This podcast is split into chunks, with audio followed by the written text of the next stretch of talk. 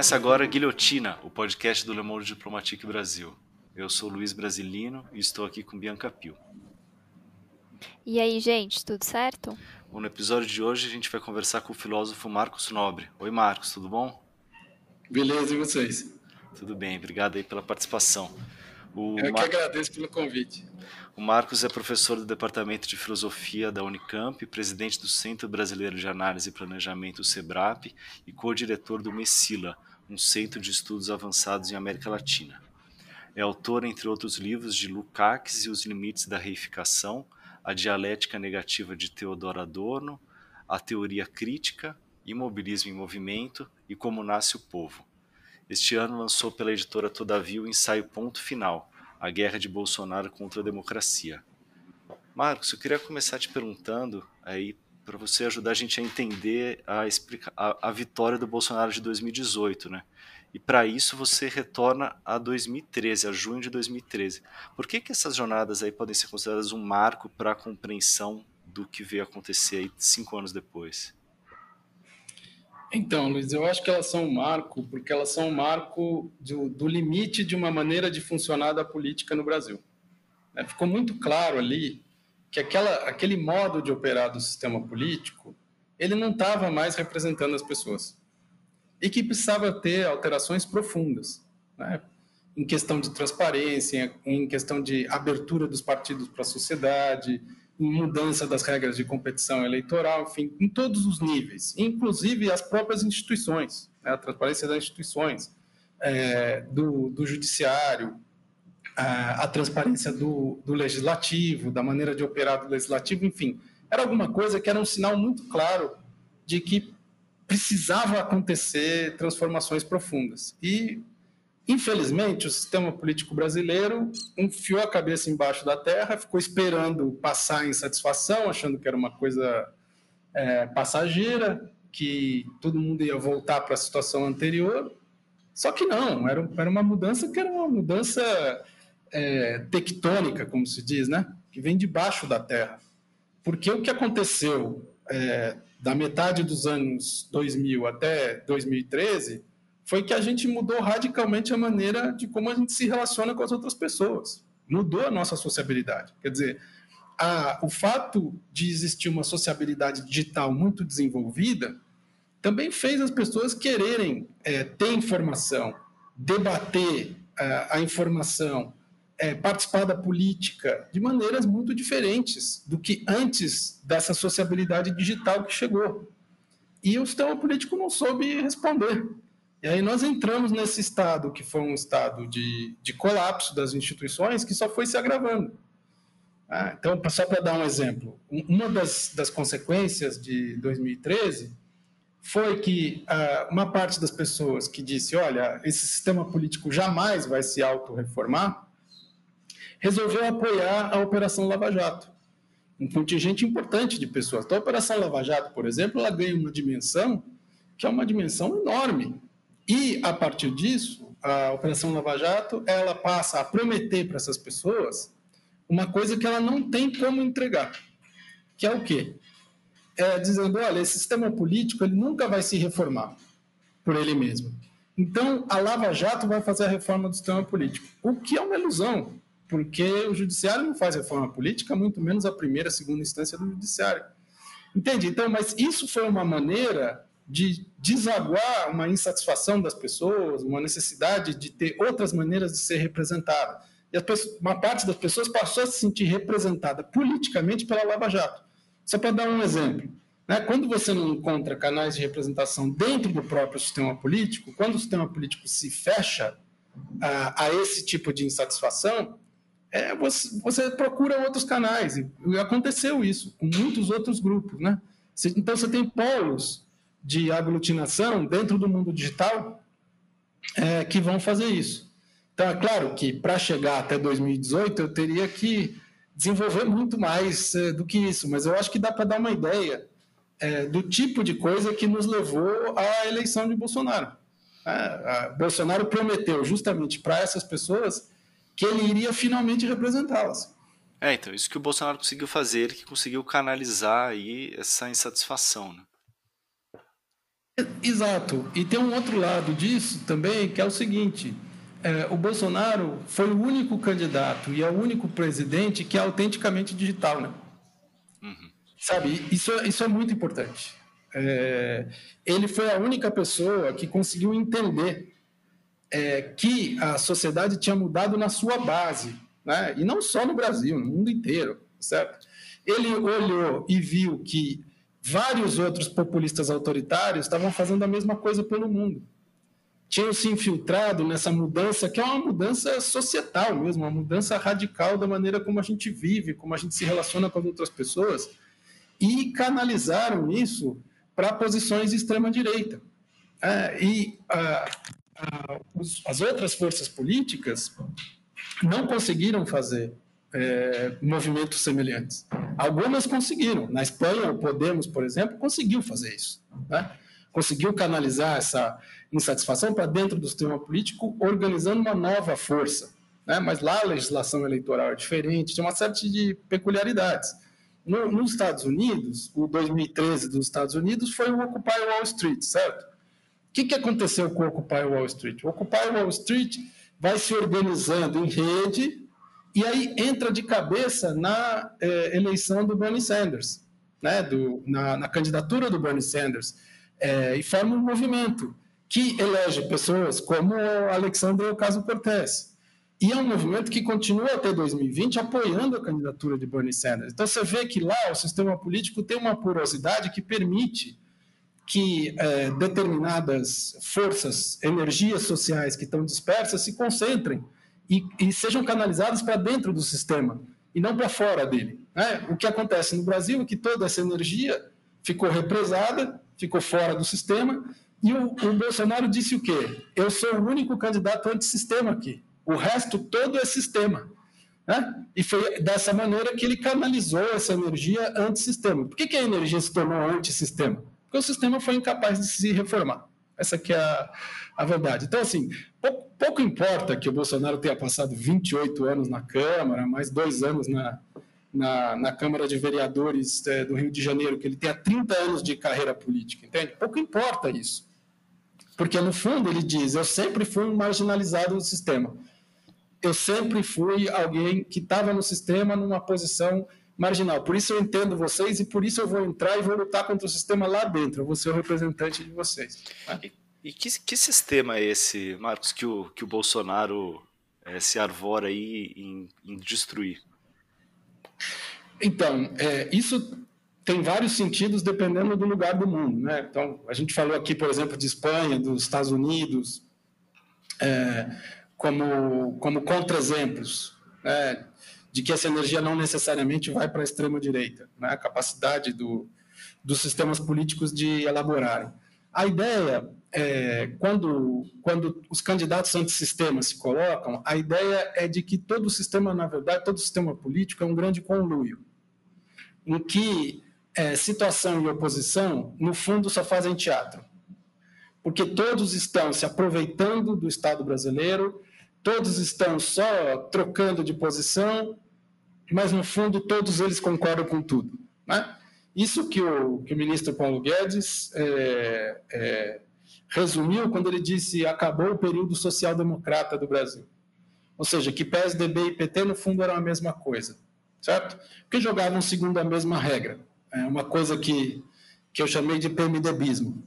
Né? Então, que, que é isso? O, o, partido que ganha a eleição presidencial, é, ele, leva, ele leva tudo menos a, a ilhinha que fica do outro lado. Então você tem duas ilhas. É, PT de um lado, PSDB do outro, ou tinha, né? E você tem um mar de PMDBs no meio. E quem ganha, ganha o mar inteiro, leva para dentro do governo. E só fica lá aquela linha esperando ganhar uma eleição para poder fazer a mesma coisa, ou seja, ganhar e levar todo o PMDB. Então você tem no caso do PSDB, uma ocupação do PMDBismo pela direita, que é uma coisa com a qual o PMDBismo já está acostumado no Brasil, e com a eleição do Lula, uma ocupação pela esquerda, né? e é, que chegou ao, ao, limite que chegou. É, agora, nesse caso, no acordo que o Bolsonaro é, fez com parte do Centrão, e eu acho importante distinguir isso, essa parte do Centrão que, no fundo, é herdeira do partido de sustentação da ditadura militar, certo? Então, o PP, o Partido Progressista, ele é, é o herdeiro do partido de sustentação da ditadura militar. Não é acaso que ele é o partido que lidera o cartel de venda de apoio parlamentar ao, ao Bolsonaro. Tem. E é, o fato do Bolsonaro fazer um acordo com esse PMDBismo do sistema que ainda existe, é, não é uma forma igual a qualquer outra. Ela é a forma que pode nos levar, que ameaça a própria democracia, pode nos levar ao autoritarismo. Então, é um caso extremo. Né? Então, assim, a energia antissistema ela pode ir na direção de uma candidatura de esquerda, como pode ir na, na direção de uma candidatura de direita. É, nos Estados Unidos isso daí ficou claro, né? A, quando você tinha a candidatura do Bernie Sanders e a candidatura do Trump. Muito bem, o Bernie Sanders não conseguiu ser candidato pelo Partido Democrata. Mas você tinha ali uma organização dentro do, do sistema que estava dizendo: olha, é preciso é, ser populista, mas pela esquerda. É, se a gente aplicar o critério de populismo também para a esquerda, o que eu acho que não, não vale. Mas o que, eu, o que me importa dizer é que essa energia é uma energia social de protesto, de rejeição é, do sistema político como ele funciona, que ela não necessariamente vai para a extrema direita como é, acabou indo no Brasil. Podia ter ido para a esquerda também, se tivesse tido forças é, capazes de canalizar essa energia e de dar sentido à decepção, à raiva, é, ao ressentimento, à raiva das pessoas, né? que é uma raiva, um ressentimento mais do que legítimos, porque é, não só você tem um protesto, como em 2013, que não é ouvido, mas depois você tem uma recessão econômica brutal, em que as pessoas empobrecem, passam fome, ficam sem emprego, né? um sofrimento social gigantesco. E o sofrimento social foi canalizado pela extrema-direita. Né? Então, isso é, isso é muito grave que tem acontecido. E agora é mais difícil da gente lutar contra, porque é, em outros países, principalmente na Europa, existe uma certa aliança do campo democrático para impedir que a extrema-direita chegue ao poder. Aqui no Brasil, a extrema-direita já chegou ao poder. É, e quando ela chega, para tirar é muito mais difícil. Muito mais difícil. Sim.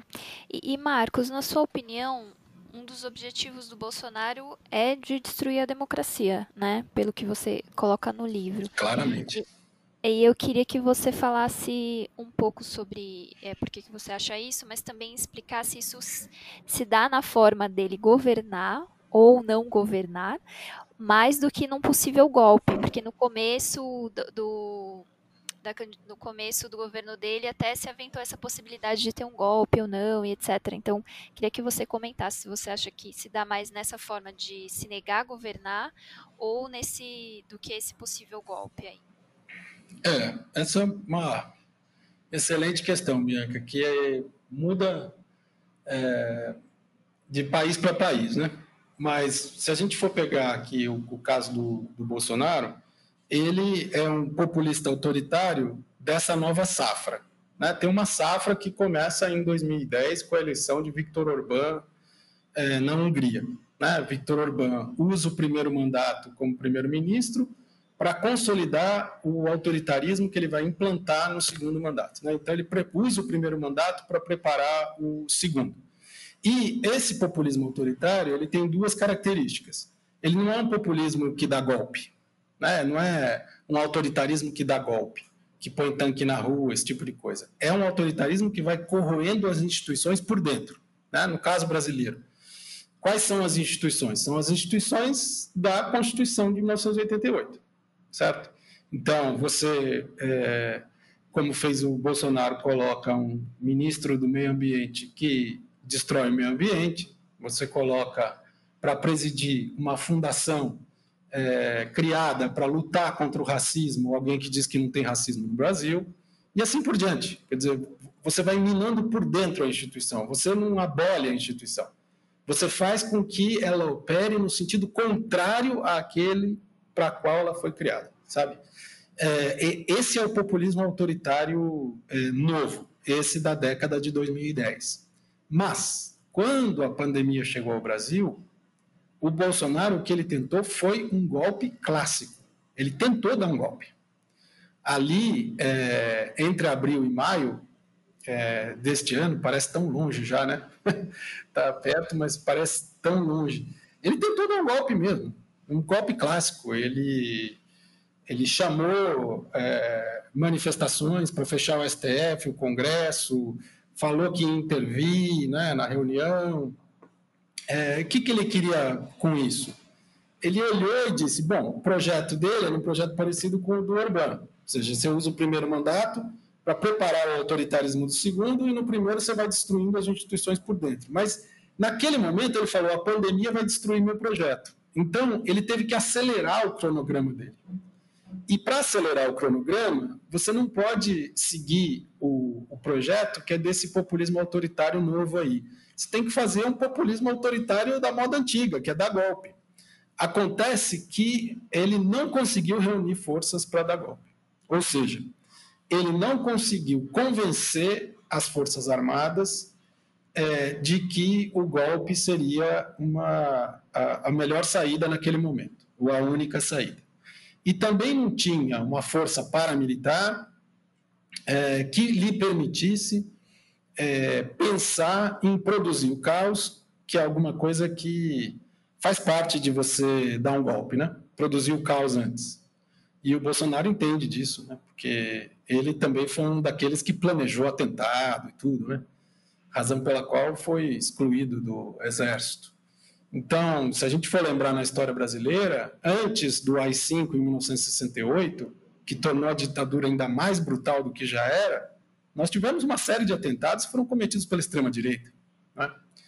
Então, o que, o que aconteceu, Bianca? Para tentar pensar um pouco. Ele estava seguindo um calendário clássico do novo populismo autoritário, com a pandemia ele entrou em pânico, tentou dar um golpe clássico, não tinha força, mas no fundo, quando ele fez esse movimento, primeiro, ele mostrou todas as cartas dele. Ele mostrou, realmente eu quero implantar um regime autoritário no país. Ficou muito claro para qualquer pessoa que queira ver.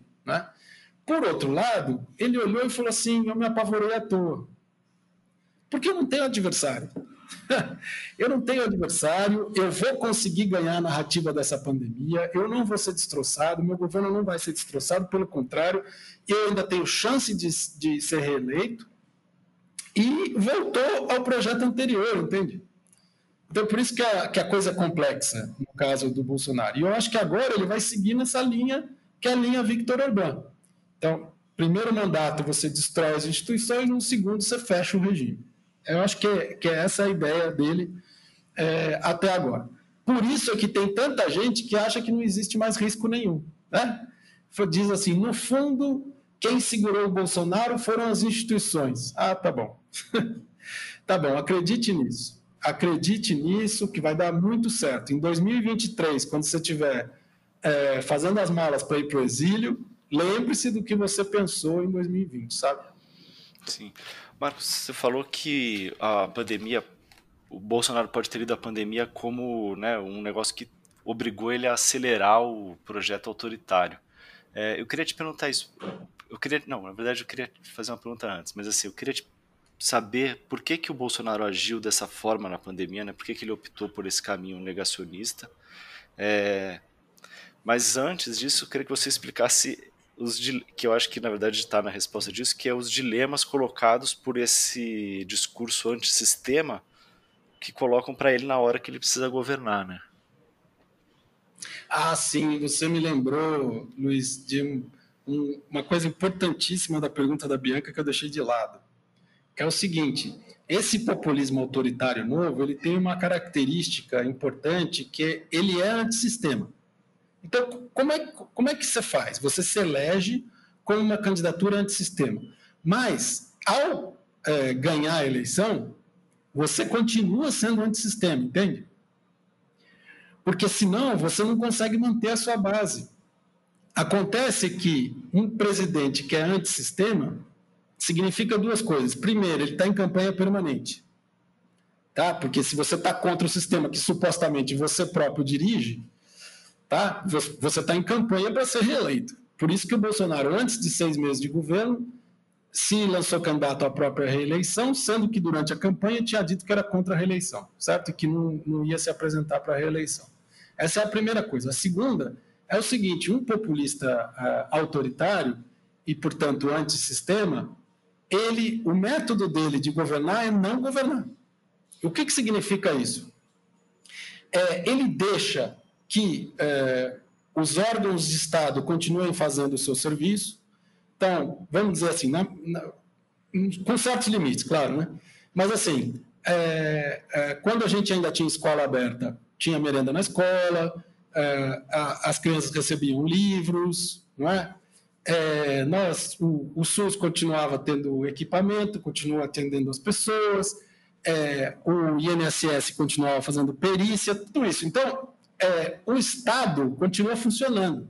Então, as, as pessoas têm a sensação de que os serviços públicos continuam ali. Ao mesmo tempo, esse presidente, que supostamente dirige todos esses serviços, ataca permanentemente esses próprios serviços, se colocando como fora da presidência na qual ele está, entendeu? Então, ele critica como se ele tivesse de fora do sistema, como se ele continuasse um outsider, como se ele ainda estivesse na eleição. E, ao mesmo tempo, as pessoas não sentem que os serviços públicos desapareceram, porque eles continuam sendo fornecidos.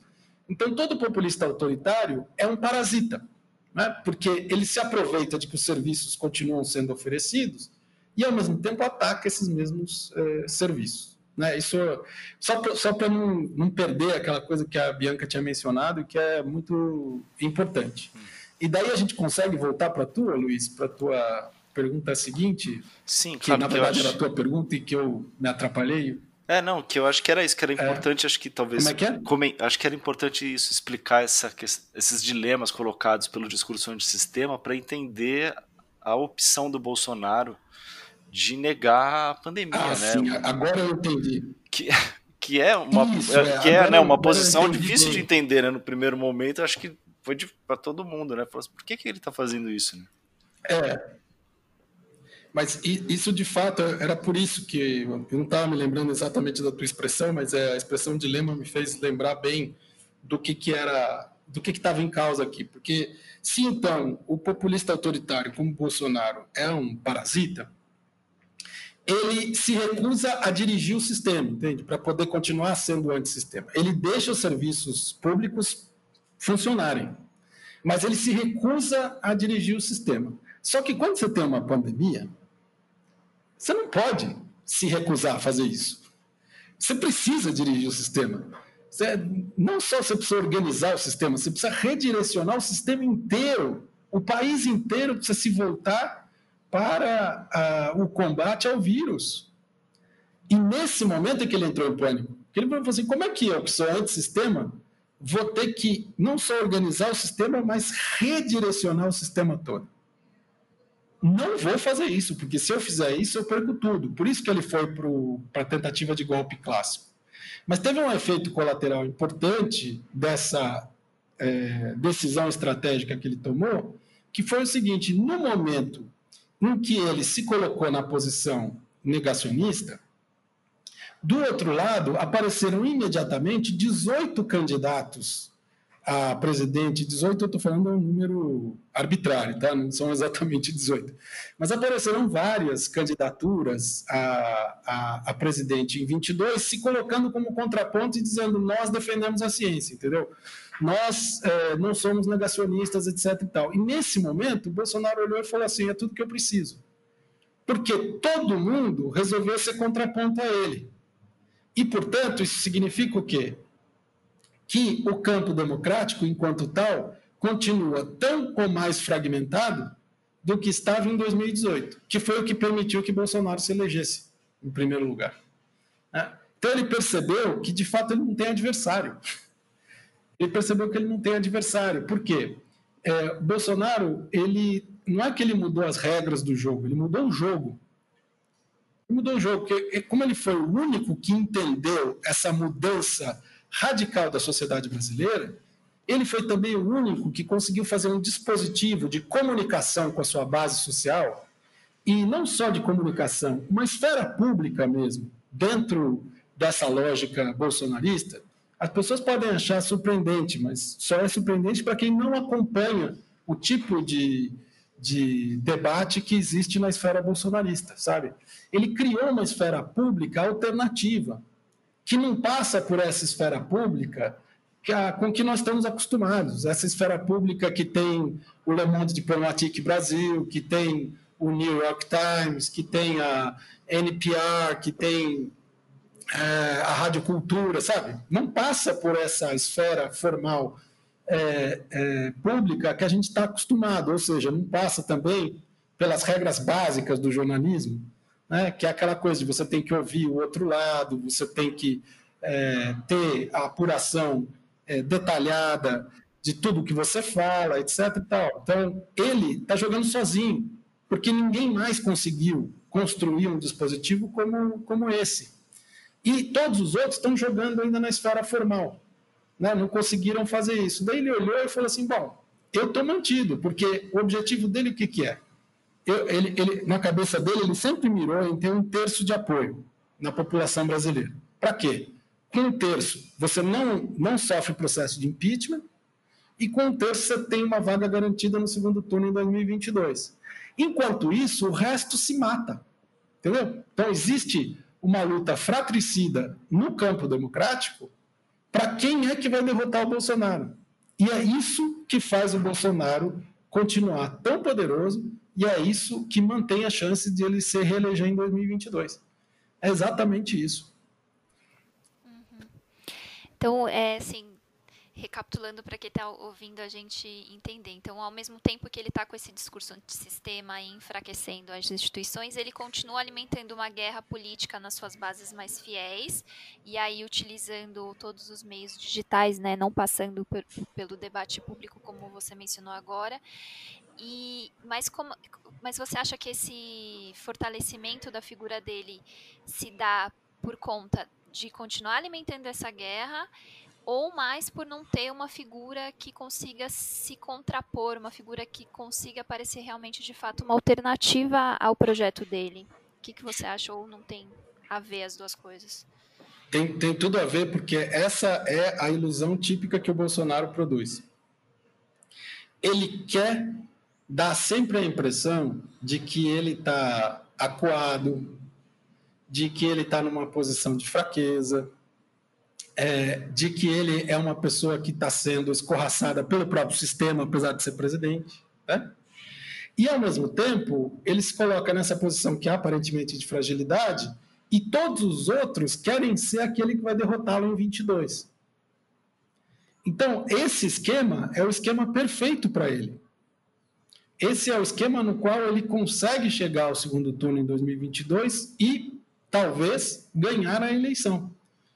Porque a ideia de que vai ter uma candidatura que vai ser a candidatura que vai ganhar do Bolsonaro é a perfeita ilusão. E a ilusão que o próprio sistema político produz na, na base social que ainda o segue.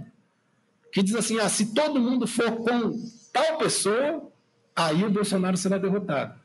E daí o que, que a gente vê? Uma luta de morte para quem vai ser tal pessoa certo? Então a gente vê governador é, brigando com o governador, disputando com o prefeito, quem é que tem respirador, quem é que tem vacina. Isso é perfeito para o Bolsonaro, porque ele produziu a guerra entre todos aqueles que não são bolsonaristas.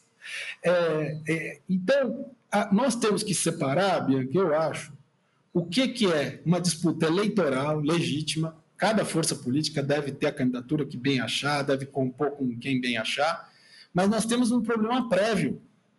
E o problema prévio é: se não existir uma frente em defesa da democracia que não seja eleitoral, que não seja em torno de uma pessoa nem de uma candidatura, quando chegar a hora da eleição, nós vamos estar à mercê da hegemonia do Bolsonaro.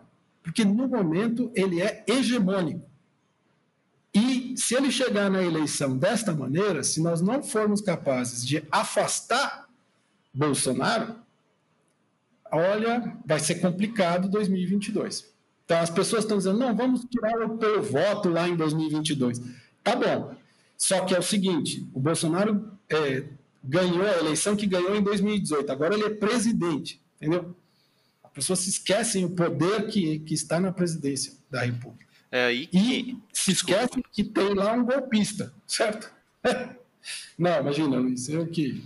Não, é que eu queria acrescentar uma coisa, do, uma pergunta do cima do que você está falando, que você falou no início que a aliança com o Centrão, com parte do Centrão, é uma ameaça à democracia. É também nesse sentido aí, olhando para 2022, eu queria te pedir para explicar um pouquinho melhor ah, que claro. sentido que é, que é uma ameaça. Ah, sabe? claro.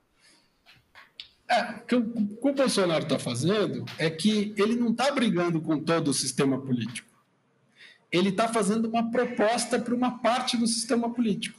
Ele está dizendo: olha, no segundo mandato, a gente fecha esse regime aqui, a, a gente põe umas pessoas para fora, porque são maus brasileiros e tal, que não, não concordam com a gente, mas vai continuar tendo Congresso, vai continuar tendo Judiciário, vai continuar tudo. Daí você diz como? Ora, como era na ditadura militar. Porque o Bolsonaro fez um discurso no 7 de setembro dizendo que a ditadura militar era a autêntica democracia. Para ele, democracia é a democracia da ditadura. Aí você fala, não, pera um pouco, mas como, como assim? É, se é democracia, não pode ser ditadura. Pois é, mas para o Bolsonaro é. Então, ele tem algo a propor para essa parte do sistema político que estava muito feliz, obrigada, na ditadura militar, num partido chamado Arena, Aliança Renovadora Nacional, que apoiava a ditadura. Então, ele tem uma proposta a fazer para o sistema político, certo? Ele tem uma proposta de mudar o STF, botar gente de verdade é, de extrema-direita, ele tem uma proposta para o legislativo, né? e ele tem uma proposta que é refazer a ditadura militar brasileira, é, só que com, com, essa característica nova, de que você não dá um golpe, né? você vai corroendo as instituições por dentro e botando gente para fora e tal, se precisar matar e tudo, mata. Ele já falou que não tem problema com isso. O último discurso dele na campanha de 2018 foi esse. Falou que ia levar as pessoas para a ponta da praia. O que na, na linguagem da ditadura militar a gente sabe o que, que é, né? Despejar os corpos das pessoas que foram torturadas e assassinadas ah, nos porões da, da ditadura. Então ele tem uma proposta a fazer certo? E tem uma proposta a fazer para um, um, um partido e para um, vamos dizer, um grupo de partidos que lá atrás já fez esse acordo com a ditadura militar. Né? Uhum. É, isso que você está falando me lembra a Bom, entrevista que a gente fez na semana passada, desculpa, Bianca, com, com o Bruno Paes Manso, que escreveu o livro é, não, República é eu... das Milícias. É isso? Pá, não, eu ia falar também, tem essa questão da República das Milícias, mas assim, lembrar que esse tema tem absolutamente tudo a ver com a capa que a gente fez, que inclusive o título irônico é As institu instituições estão funcionando normalmente. Exatamente. E o desenho traz justamente isso, as coisas sendo corroídas por dentro. Então, então isso era uma coisa para lembrar quem está ouvindo de acessar o site e conferir os artigos é, da capa que estão abertos para todos. Mas aí, emenda a sua pergunta, é, eu porque queria eu vou uma outra questão. Eu queria que... acrescentar essa análise que o, que o Marcos está fazendo a uma, uma das conclusões ali do Bruno Paes Manso no livro dele. É, e para quem não ouviu, o Guilhotina da semana passada está muito bom. É, que é a, a vitória do Bolsonaro na eleição foi também a, não foi uma vitória só de alguém próximo às milícias, foi também a vitória da ideologia da milícia, né? a, a ideia de que é tudo bem você matar os inimigos, né? matar pessoas que tenham cometido algum deslize, né, algum roubo. E aí, no caso do Bolsonaro, ele enxerga, na verdade, esses deslizes e tal, identifica isso daí com a esquerda, como, como, como na verdade, com a esquerda qualquer pessoa que não, não faz parte do projeto dele, né, Marcos? É, esquerda para ele é todo mundo que é o sistema. E o que, que é o sistema? O sistema é a democracia, é o que a gente conhece como democracia. Ou seja, todas as instituições que foram construídas a partir da Constituição de 1988. Isso para ele é sistema. E o sistema é igual à democracia. É, a gente tem que ter clareza de que o Bolsonaro conta a história do país de uma maneira diferente da gente. A gente fala, olha, entre 1946 e 1964 teve democracia no Brasil. Era uma democracia incipiente, pouco democrática e tal, mas teve. Aí tem uma ruptura, que são 21 anos de ditadura militar, e daí tem uma redemocratização. para o Bolsonaro é assim: existiu um regime perfeito, que é o regime militar de 1964, que sofreu um rompimento a partir de 1985 e que agora vai ser retomado. Entende? É, é Para a gente é uma coisa repugnante pensar nesses termos, mas é dessa maneira que ele pensa. Agora, isso está ligado a um tipo de autoritarismo que, como você lembrou bem, Luiz, envolve grupos paramilitares. Envolve. Então, o problema desse, é, desse populismo autoritário é que quando é, milícias, por exemplo, né, elas se tornam políticas ou passam a reivindicar a política para cometer os seus crimes, quando elas fazem esse movimento de mudança, é, nós não temos mais como reagir. Porque esses grupos são armados, esses grupos são treinados, esses grupos matam, assassinam. Né? Então, nós temos que ficar muito, muito atentos. Então, o livro do Bruno é muitíssimo importante para a gente prestar atenção, porque em todos os fenômenos autoritários na história do século XX, nós tivemos esse momento crítico em que grupos que são grupos simplesmente criminosos começam a se declarar também políticos e passam a justificar seus crimes como os crimes políticos e passam a ser milícias a serviço de um líder autoritário. Nós vimos isso acontecer. E esse é um risco real que acontece no Brasil. Então, Bolsonaro não conseguiu dar um golpe em abril e maio de 2020, mas é, isso não significa que esse tipo de organização paramilitar não continue em curso e não esteja em curso, certo? Certo. Tem um, um trechinho do, do, do ensaio, no começo, que você fala assim, abre aspas, ainda chama democracia, mas virou uma arma que uma parcela do eleitorado põe na cabeça das outras parcelas do eleitorado, né? Quando você está falando, explicando um pouco aquela questão do um terço do apoio do, do Bolsonaro. É, e isso Bolsonaro não poderia ter feito sozinho. É, quem ajudou Bolsonaro nessa tarefa? Quem ajudou Bolsonaro nessa tarefa foi a autodestruição do campo democrático, Bianca. Por quê? Se a gente for lembrar bem, então, voltando para o começo da nossa conversa, 2013 aconteceu, o sistema político ignorou, simplesmente ignorou. Aí vem a Lava Jato e põe o sistema político contra a parede, o sistema político entra em parafuso. Vem uma crise econômica brutal que coloca o sistema político ainda num modo de defesa mais grave ainda do que ele já estava. Tá?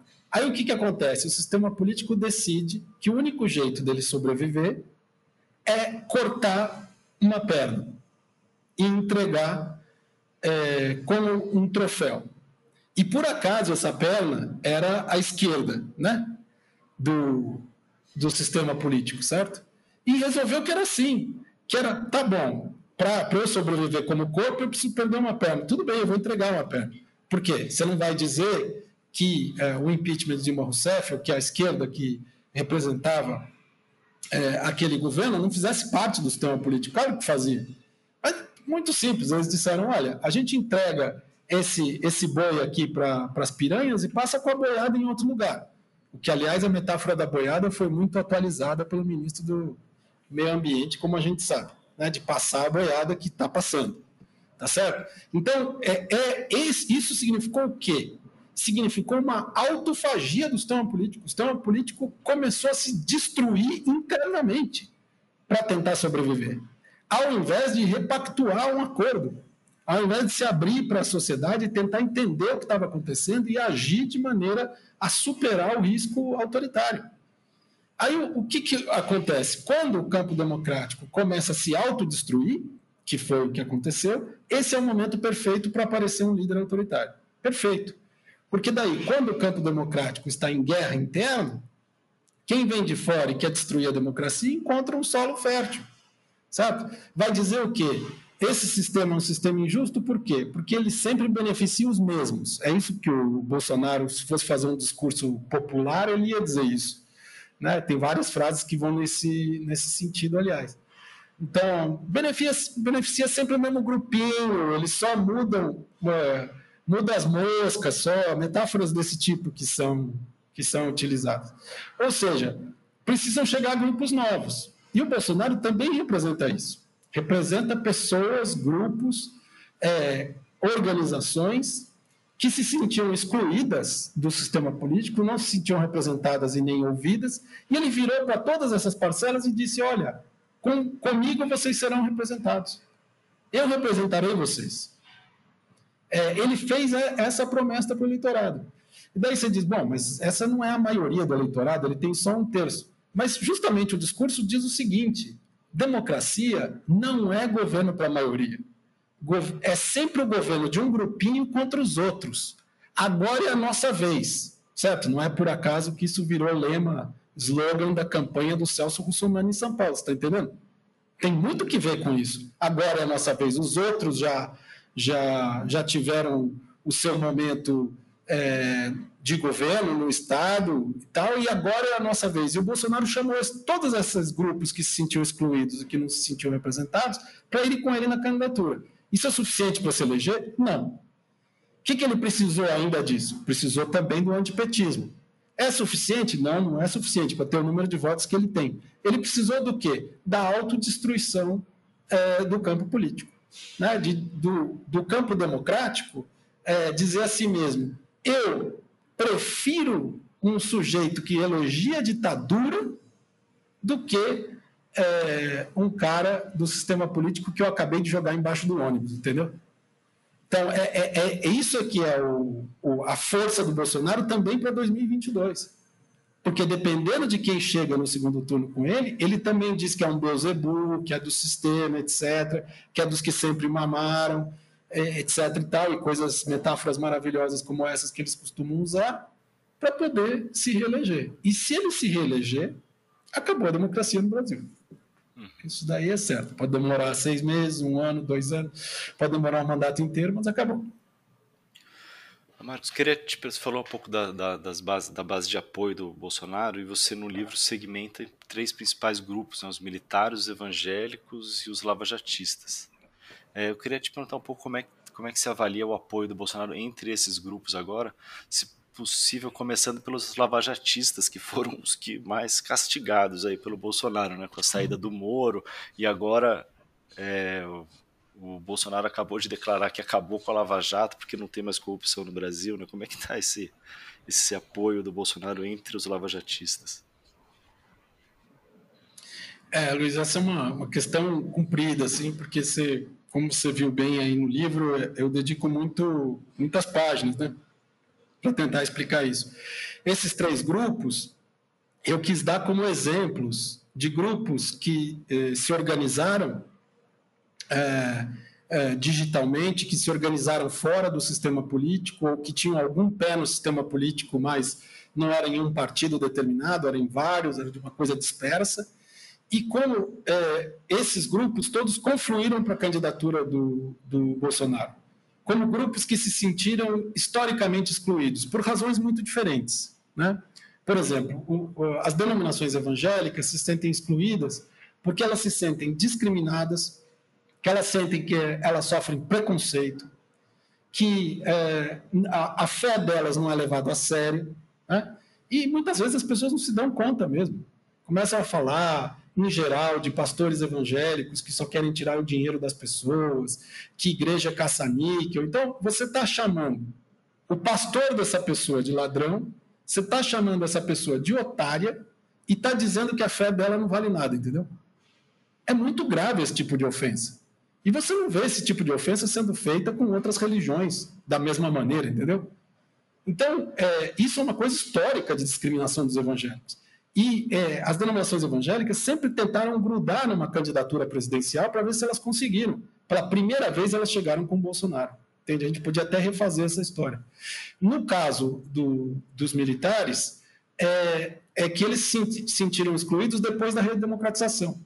Dizer, eles acham que as Forças Armadas são discriminadas porque são ainda relacionadas com é, a ditadura e que eh, as Forças Armadas querem o bem do Brasil e que deveriam poder participar de qualquer governo como qualquer outra instituição brasileira, como qualquer outro brasileiro, certo? Essa é uma outra maneira também de você de você ver como eles sentem a exclusão. O lavajatismo é o filho mais novo desse tipo de coisa, e eu acho que é um dos exemplos grandes de, de 2013, né? que se forma um movimento em torno da Lava Jato que não tem expressão no sistema político, ele não consegue expressão no sistema político. Né? Tem um ou outro partido que tenta se aproveitar eleitoralmente da Lava Jato, mas não realmente é, representar o lavajatismo. Mas o lavajatismo ele se organiza dentro das redes. Né? Tem um polo de aglutinação ali, as pessoas estão conectadas em redes de WhatsApp, estão ligadas em, em redes sociais e tal.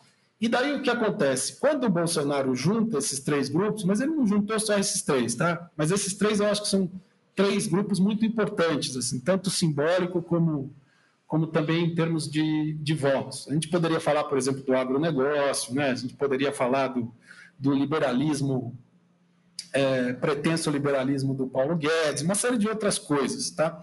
Mas pegando esses três é, exemplos é, e me concentrando no exemplo que você enfatizou, que é o do lavajatismo. No caso do, do lavajatismo, quando o Bolsonaro é, se sentiu ameaçado em grau máximo pela pandemia, quando ele tentou dar um golpe, ele sentiu ali é, que o governo dele estava ameaçado, ou seja, que ele podia sofrer um processo de impeachment. Tá? É, é, é assim que ele interpretou aquilo. E a tentativa de dar um golpe é justamente para evitar o impeachment. Como o golpe não foi possível, teve que ter o um acordo com o Centrão, certo? É, foi, foi isso. Com, essa parte do Centrão, que eu chamo de Centrão Carcará, né? pega, mata e come. Esse centrão é um filhote da ditadura mesmo e tal. É, o que, que aconteceu ali? Ele percebeu que ele precisava se blindar muito mais na Polícia Federal, no Ministério Público, nos órgãos de investigação em geral. E que o Moro era um risco muito grande para ele. Porque o Moro não só era mais popular do que ele, mas estava com parte dessas instituições na mão. E poderia usar para é, tirá-lo do poder e ele, Moro, sair como herói. Então, nesse momento, Bolsonaro constrói um governo de guerra. E um governo de guerra não pode ter dissensão, não pode ter quinta coluna. Tá certo? E por isso ele tem que tirar o Moro do governo e tirar o lavajatismo, que ele sabia que ia ter consequência grave para ele. Quer dizer, ele não sabia que o auxílio emergencial ia compensar a saída do lavajatismo, que foi o que aconteceu, né? É, em termos de apoio. Mas acho que é importante é, ressaltar aqui é que o Bolsonaro, em nenhum momento, teve interesse em que a Lava Jato continuasse. É, ou que qualquer perseguição, é, persecução judicial continuasse contra o sistema político, porque ele mesmo seria afetado. Ah, a prisão de Fabrício Queiroz foi uma bomba, né, ele se recolheu imediatamente logo depois e tal. Então, quando é, ele leva o Moro para o governo, ele também anulou a Lava Jato. Basta olhar que a Lava Jato não fez absolutamente nada, enquanto o Moro era ministro. Então, o que, que o Bolsonaro fez? O Bolsonaro foi o primeiro que fez aquele acordão que o Romero Jucá tinha falado, com o Supremo, com tudo, entendeu? Ele foi o primeiro cara que realmente protegeu o sistema político. Porque, na verdade, era autoproteção. Ele precisa se proteger a ele mesmo né? precisa proteger a família. É, então, é, é, esse, esse é o sentido para mim, tanto da entrada do Moro como da saída dele. Quer dizer, o Moro entra para anular a Lava Jato e o Moro sai porque o Bolsonaro precisa de controle direto é, dos órgãos de controle e não mais indireto pelo Moro. Quer dizer, o Moro deixa de ser um, alguém é, confiável. Sobre ele ter falado, é, acabei com a Lava Jato porque não tem mais corrupção no governo, é porque em algum momento essa conta ia chegar para ele, tá certo? E a conta chegou. Então ele é obrigado a se posicionar perante as próprias bases dele, porque a demissão do Moro foi alguma coisa que é, machucou gravemente as bases do bolsonarismo, inclusive em redutos muito fiéis. Então ele tinha que reconstruir é, essa imagem é, de incorruptível e de antissistema perante esse eleitorado. Foi o jeito que ele conseguiu. Não é muito brilhante, mas foi o que deu para fazer, né? Sim, E, Marcos, você acha que a possibilidade de impeachment ainda é algo real ou é uma miragem assim? E a forma como o Bolsonaro encontrou muito para lidar com isso tem sido se manter em permanente campanha, né? Como você falou a partir do, do sexto mês, né, do governo. Exatamente, Bianca, é isso mesmo. Olha, existe a possibilidade? Existe. Por que que existe? A, a meu ver, porque a gente não viu ainda o pior da, da recessão brasileira. A gente não viu ainda o pior do desemprego, do sofrimento social e da fome. Então, essa é alguma coisa que vai se agravar. Quando é, é, desaparecer o auxílio emergencial, vai ser um Deus nos acuda no país. É, e por isso que o Bolsonaro está tão preocupado em, pelo menos, turbinar o Bolsa Família para tentar segurar a popularidade dele. E se essa coisa cruzar com um momento em que as pessoas é, começarem a atribuir em maior peso responsabilidade ao Bolsonaro pelas mortes na pandemia, isso pode se tornar um momento muito delicado para a manutenção do governo dele. Então, pode acontecer que tenha uma janela para o impeachment? Se ela pode, quando que ela vai acontecer? No ano que vem. Por quê? Porque não é, não é um ano eleitoral, certo? Isso é importante. É, agora não adianta, tem eleição municipal, depois tem eleição para a mesa da Câmara e do Senado, até lá não acontece nada. Mas essa janela pode se abrir. A questão é a seguinte: vai ter alguém nessa janela? Porque a janela se abriu no primeiro semestre agora de 2020, se abriu. É, apareceu alguém na janela? Não. Por quê? Porque não é uma pessoa que tem que aparecer na janela tem que aparecer uma ampla aliança, tem que aparecer o arco democrático, tem, a, tem que aparecer uma frente ampla, não pode ser uma pessoa. É, e todas as pessoas acham que elas, né, individualmente, são a frente ampla. Né? Assim é fácil, né? A pessoa fala, não tem problema, só aderir a mim. Fala, bom, tem mais 28 pessoas que dizem isso, por que eu vou aderir a você? Entende? Agora, sentar com os outros e, e refazer os acordos que foram quebrados de 2014 até 2018, ninguém quis até agora, né? Sentar e conversar a sério.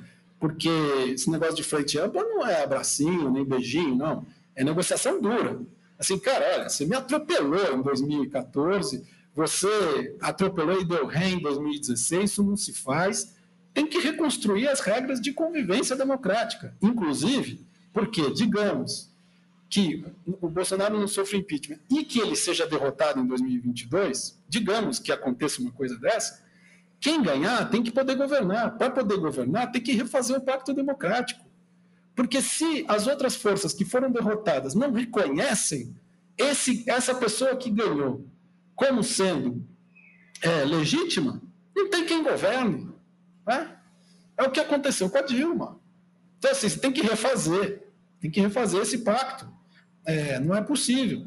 Agora, é, o risco de você ter um presidente golpista, como nós temos, numa eleição é muito grande. Porque ele vai jogar sujo na eleição, se ele perder, ele não vai aceitar o resultado e a gente não sabe o que pode acontecer. A verdade é essa. Nós não sabemos o que pode acontecer numa situação em que o Bolsonaro é derrotado em 2022. É, se ele vencer, enfim, também não sabemos, porque daí é uma, uma desgraça total. Agora, qual seria a coisa sã para a democracia brasileira fazer? Afastar Bolsonaro pelo impeachment. Isto é uma coisa sã. Porque para você fazer isso, você precisa ter um arco de forças, como existiu no impeachment de Fernando Collor. Certo? Um arco de alianças amplo. Não precisa todo mundo participar do governo depois que vier. Não precisa. Precisa ser um arco amplo que negocie que venha qual governo é, vier, não será um governo populista, ou seja, vai governar, não será autoritário, e aí você continua. Todos os, todos os princípios que vão ser pactuados por essa frente têm que ser seguidos por esse governo. Entende? É, claro que afastar o Bolsonaro pelo impeachment é a coisa sã a fazer. Porque já que a gente não conseguiu impedir que ele chegasse ao poder, nós precisamos isolá-lo. Porque a, a extrema-direita ela tem que ser isolada no mundo inteiro. É um risco para a democracia que nenhuma democracia pode correr. Então, o Bolsonaro tem 15% de apoio, é, segundo as pesquisas, que é de apoio fanático. que, que um, uma frente ampla democrática tem que fazer? Tem que minar todo o apoio que ele tiver além desses 15%, reduzir Bolsonaro a 15%. Para isso, precisa ser ativo. Não pode só ficar esperando acontecer crise econômica, acontecer desgraça, corrupção, não sei o quê. Entendeu? Precisa ser realmente um movimento conjunto. As pessoas fazem esse movimento conjunto em 2021, sem pretensão eleitoral direta. Em 2022, cada um faz a campanha que quiser, entendeu? É, é, é isso que, que é o, como, como eu vejo a, a, a, situação, assim, as possibilidades, pelo menos na, na situação tão, tão terrível que a gente se encontra. Marcos, e o que fazer assim para impedir que essa frente ampla ou essa ampla aliança não seja vista ou não seja. É, não, ela vai ser, mas assim, que as pessoas não, não comprem o discurso do Bolsonaro de que isso seria uma recomposição do sistema para enfrentá-lo e tal. Que, de que forma. Qual é o antídoto, seria o antídoto para isso? Você construir em termos programáticos, não sei. Pensando assim, acho que em dois termos, acho que seria um desafio seria para um impeachment, né? Que aí você teria que fazer uma, uma, uma aliança negativa, assim, né? É, contra o, um governo ou então para 2022, que seria mais complicado ainda, né? Porque talvez essa aliança teria que ser construída em cima de um, de um projeto. Muito difícil de ver, né? É, você tocou num problema que é crucial, né, Luiz? Uhum. Porque essa aliança não vai se fazer em 2022, você concorda? É, eu acho que não. Não tem como ter frente ampla em 2022. não, não tem como. Não tem não. como. O, o, mas o que, que pode acontecer? Vamos dizer que não seja possível fazer um impeachment, tá? que seria a, o plano A. Teria que ter pelo menos o acordo de quem quer que chegue ao segundo turno será apoiado por todos os demais do campo democrático, entendeu? Uhum. Esse acordo tem que ser costurado muito antes, com muito cuidado e com muita negociação. Entende? É claro, você tem toda a razão. O Bolsonaro vai dizer: tá vendo? É mais uma vez o sistema me perseguindo. Não é mesmo? É, então, vocês veem que ele, eles querem me tirar de qualquer maneira e tal. Agora, por isso é que essa frente ampla não pode prometer só, não, nós vamos voltar a tudo como era antes de 2013. Quem é que quer voltar? 2013 era justamente para dizer que não dá para ficar como está. Né? Ou seja, até o Tiririca errou, né? Um negócio dele, que falou que não ia piorar, e errou feio, até o Tiririca errou. Então, o é, que, que, que essa frente ampla tem que fazer? Não só tem que negociar regras de convivência política novas, regras de disputa eleitoral, regras de é, abertura dos partidos e por aí vai, mas tem que negociar novas instituições. Tem que pensar um desenho das instituições em que algo como Bolsonaro não se repita. Sabe? É, é uma tarefa gigante? É uma tarefa gigante, mas num momento crítico. Não é possível que as forças. Eu entendo que tem eleição municipal, que todo mundo vai se matar, etc. Acabou a eleição municipal, acabou a eleição para a mesa da Câmara, tem que sentar e pensar o que vai ser esse país se quiser continuar a ser uma democracia. Não pode ser como estava antes de 2013 tem que ser de outro jeito. Tá certo? Então, é, é, um, é um trabalho enorme o que a gente tem pela frente. E você tem toda a razão.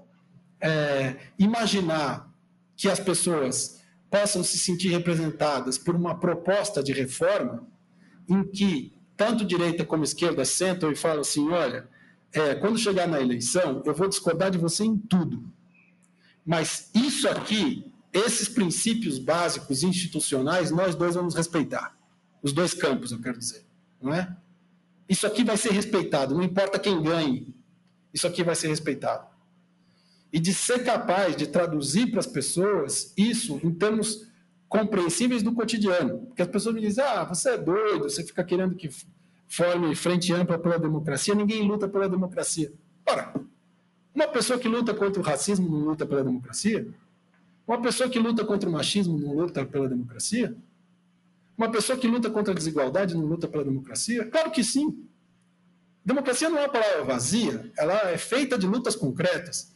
E quando a gente está numa frente ampla, não significa que a gente abre mão da nossa agenda e da nossa pauta. Pelo contrário, Você põe uma faixa ali na frente, escrita democracia, atrás fica todo mundo que é a favor da democracia e cada um com o seu cartaz.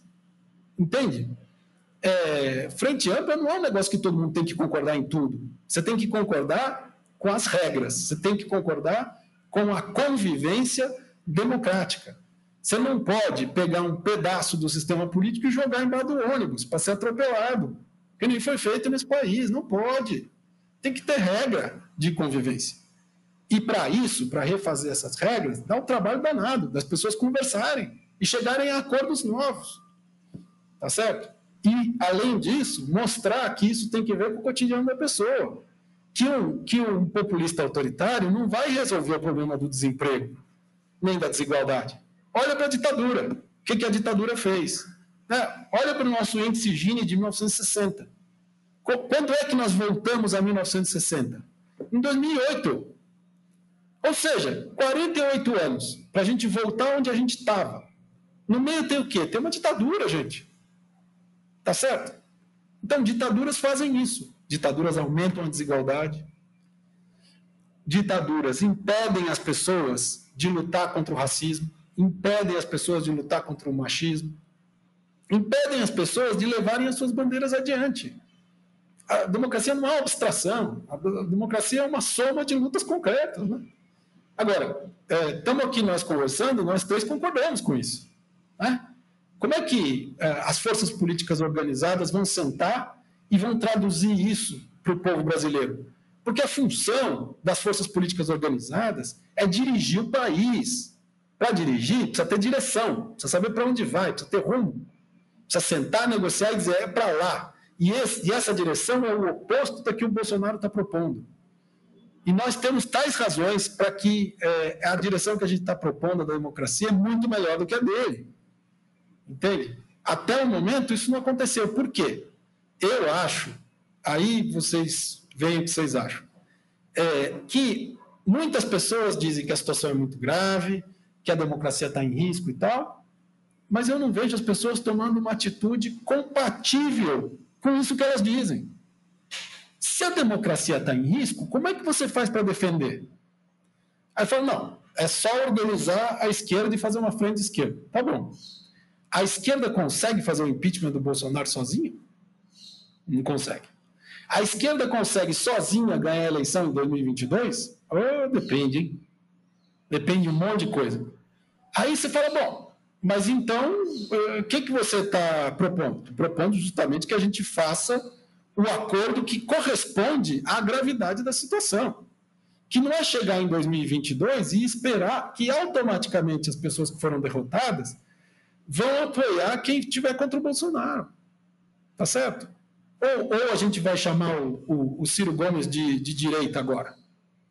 Ou a gente vai dizer que ele é um sujeito que não pertence ao campo progressista, que é um traidor, etc. E tal. Sabe? Então fala assim: não, mas eu não sento e não negocio com um golpista, eu não sento e não negocio com uma pessoa que foi para Paris e não deu apoio para o Haddad no segundo turno. Ah, então tá bom. Então tá bom, vai dar super certo essa estratégia de defesa da democracia. Entendeu? A única coisa que, que eu peço é isso. Se, se você acha que a, a democracia está em risco, tome a atitude que corresponde a isso. Porque imaginar que hoje, na correlação de forças políticas do país, a esquerda tem capacidade de derrotar Bolsonaro sozinha, ah, isso para mim é ilusão máxima. Assim. Eu acho que todo mundo vai ficar feliz com ter tido o seu princípio, não ter aberto mão dos seus princípios, a gente vai ficar sem democracia. E daí não adianta nada os princípios, sabe? Então, assim, é, eu não sei é, se vocês me conhecem o suficiente, tem algumas pessoas que estão ouvindo a gente que me conhecem, de como é duro para mim falar uma coisa dessa. É, assim, a última coisa que eu esperava na minha vida era ter que ser um pragmático político, um realista político, nesse ponto em que eu estou tendo que ser, sabe? Isso para mim é muito duro. E eu acho que é duro para muitas outras pessoas que têm uma posição parecida com a minha. Mas com certeza, Marcos. É, bom, a gente está chegando ao fim desse episódio e eu queria encerrar perguntando para você na sua avaliação, por que, que o Bolsonaro teve um, um, aumento de aprovação do seu governo recentemente, né?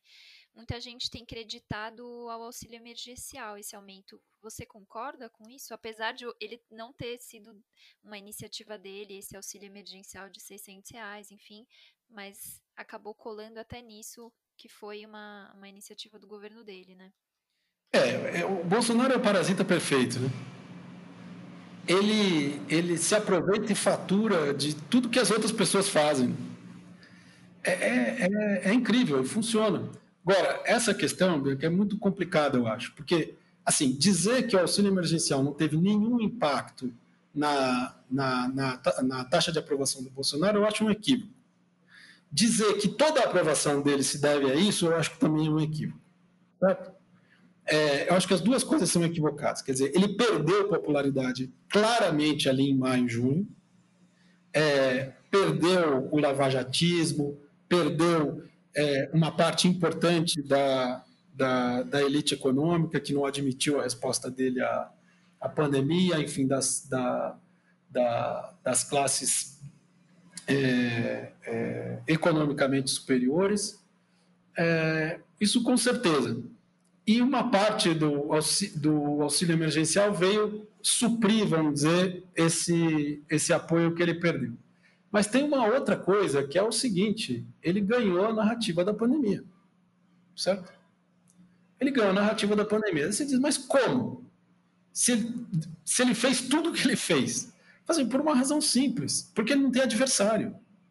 Ou, formulando de outra maneira, que dá na mesma: ele tem tantos adversários que é, os adversários se matam entre eles. E ele continua polarizando.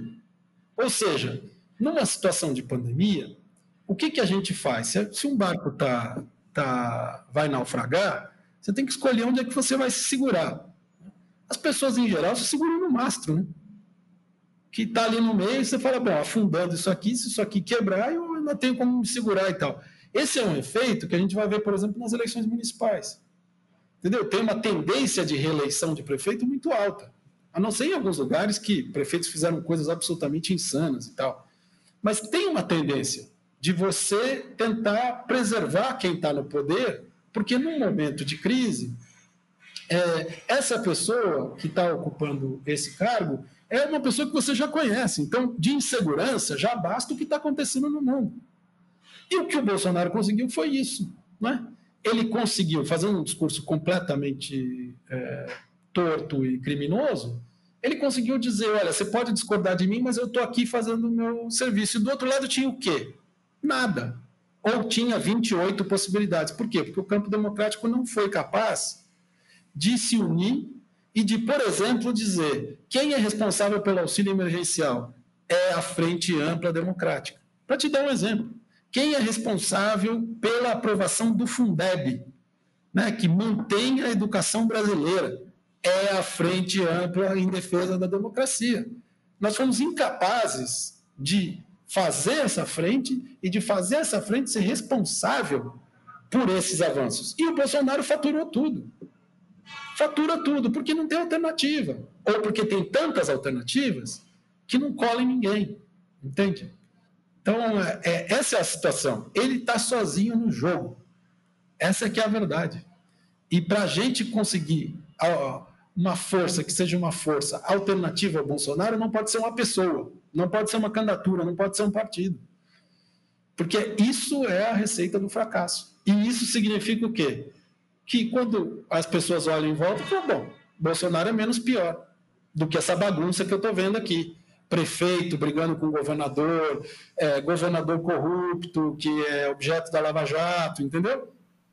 É, essa é, é a situação que a gente está. É grave. Muito bem. Gravíssimo. É, ótimo, Marcos. Muito obrigado pela análise. Eu achei muito boa, fundamental. Eu que agradeço pelo convite, pela conversa. É, foi super importante mesmo trocar essa ideia, Marcos. E, bom, o livro foi publicado pela Todavia. Quem tiver interesse é só procurar. É Ponto Final é o nome, né? E, bom, Acho que é isso, né? Lembrar que o tema justamente da nossa capa esse mês é a, esse tema da corrosão da democracia. E você pode comprar a, o exemplar avulso no nosso site ou fazer a sua assinatura também. É diplomatic.org.br barra assim. Ô Bianchi, lembrar também que nessa semana a gente está estreando duas séries especiais aqui no Guilhotina, né? Bem lembrado. Apareceu no seu feed a aí. A gente tem uma série especial é, série especial sobre periferias, que a gente entrevista pesquisadores, enfim, educadores sociais, comunicadores das periferias aqui de São Paulo. Em parceria com a Fundação Tid Setúbal, é, né? Livre, né? E a. Desculpa te cortar. Isso. E em parceria com a Fundação Rosa Luxemburgo, a série Cidade Livre, que vai discutir a questão da mobilidade urbana, né? É isso, gente. Bom, obrigada e até a próxima. Valeu.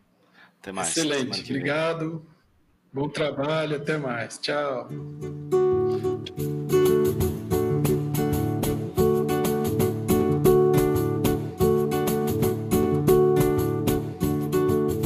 Quem cultiva a semente do amor, segue em frente, não se apavora. Encontrar de sabor, vai saber esperar sua hora. Quem cultiva a semente do amor, segue em frente, não se apavora. Se na vida encontrar de sabor, vai saber esperar sua hora. Às vezes a felicidade demora a chegar. Aí é que a gente não pode deixar de sonhar. Foge da luta, não pode correr vai poder atrasar quem nasceu pra vencer. É dia de sol, mas o tempo pode fechar. A chuva só vem quando tem que molhar. Na vida é preciso aprender. Se colhe o bem que planta. É Deus quem aponta a estrela que tem que brilhar. Pega sua cabeça, mete o pé e vai na fé mande essa tristeza embora. Basta acreditar que um novo dia vai raiar, sua hora vai chegar. Pega essa cabeça, mete o pé e vai na fé, mande essa tristeza embora. Basta acreditar que um novo dia vai raiar sua hora vai chegar. Pega essa cabeça, mete o pé e vai na fé. Mande essa tristeza embora. Basta acreditar que um novo dia vai raiar. Sua hora vai chegar.